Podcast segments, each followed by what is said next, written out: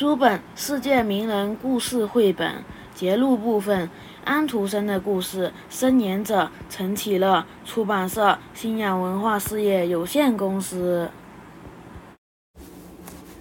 婴儿安徒生躺在床上大哭大叫，手脚乱舞。母亲怎样哄他都没用。爸爸拿来一本书，对着他大声朗读。说也奇怪，婴儿的哭声渐渐减弱了。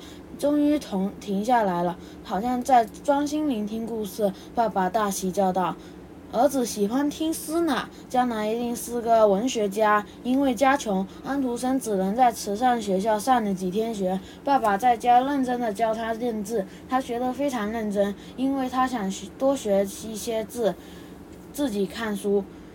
有一次，爸爸忍痛花了很多钱买了两张票带他去看戏。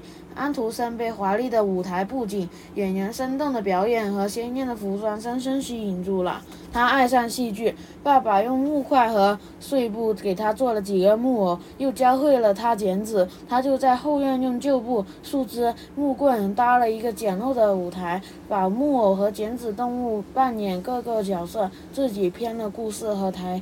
台词演出，这是他最快乐的时光。十一岁时，父亲生病去世了，安徒生到工厂去做童工，帮补家用。有一天，在工作的休息时间，安徒生不由自主地哼歌起来，他的歌声清脆动听，吸引了工人们的欣赏。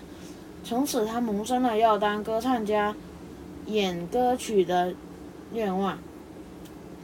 家人的爱和期盼使安徒生对自己充满信心。十四岁时，他怀着自己积下的三十块钱，前往首都哥本哈根去闯天下。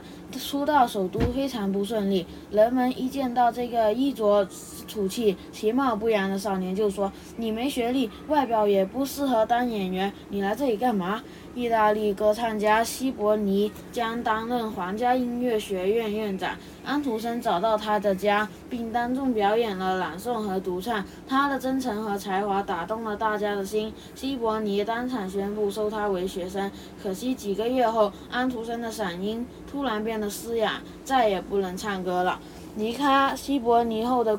日子过得很艰苦，安徒生在剧院扮演了一些小角色，赚些生活费，主要精力则投入了文学上。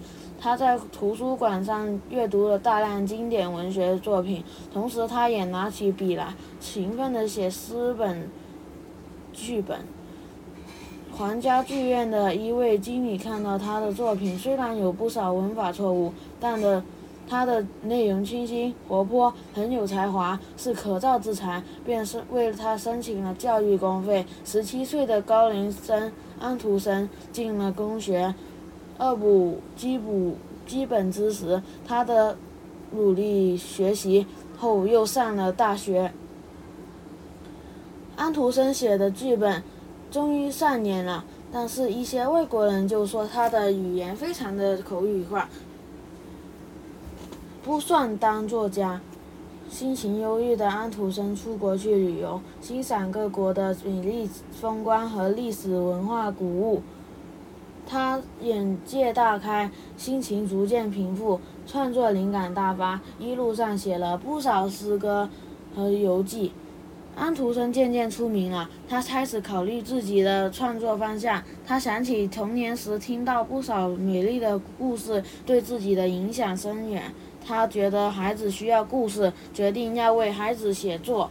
安徒生的童话语言清新朴素，内容反映现实，生动有趣，想象奇妙，充满智慧，如讽刺爱听奉承话的愚蠢国王、国王的新衣、美丽善良的海的女儿、全世界儿童都为他同声一哭的卖火柴的小姑娘等。丑小鸭是他的自传。这位青少年时一直被人看不起的丑小鸭，通过坚韧不拔的精神和努力，终于成了光灿夺目的天鹅，是今天家喻户晓的童话巨匠。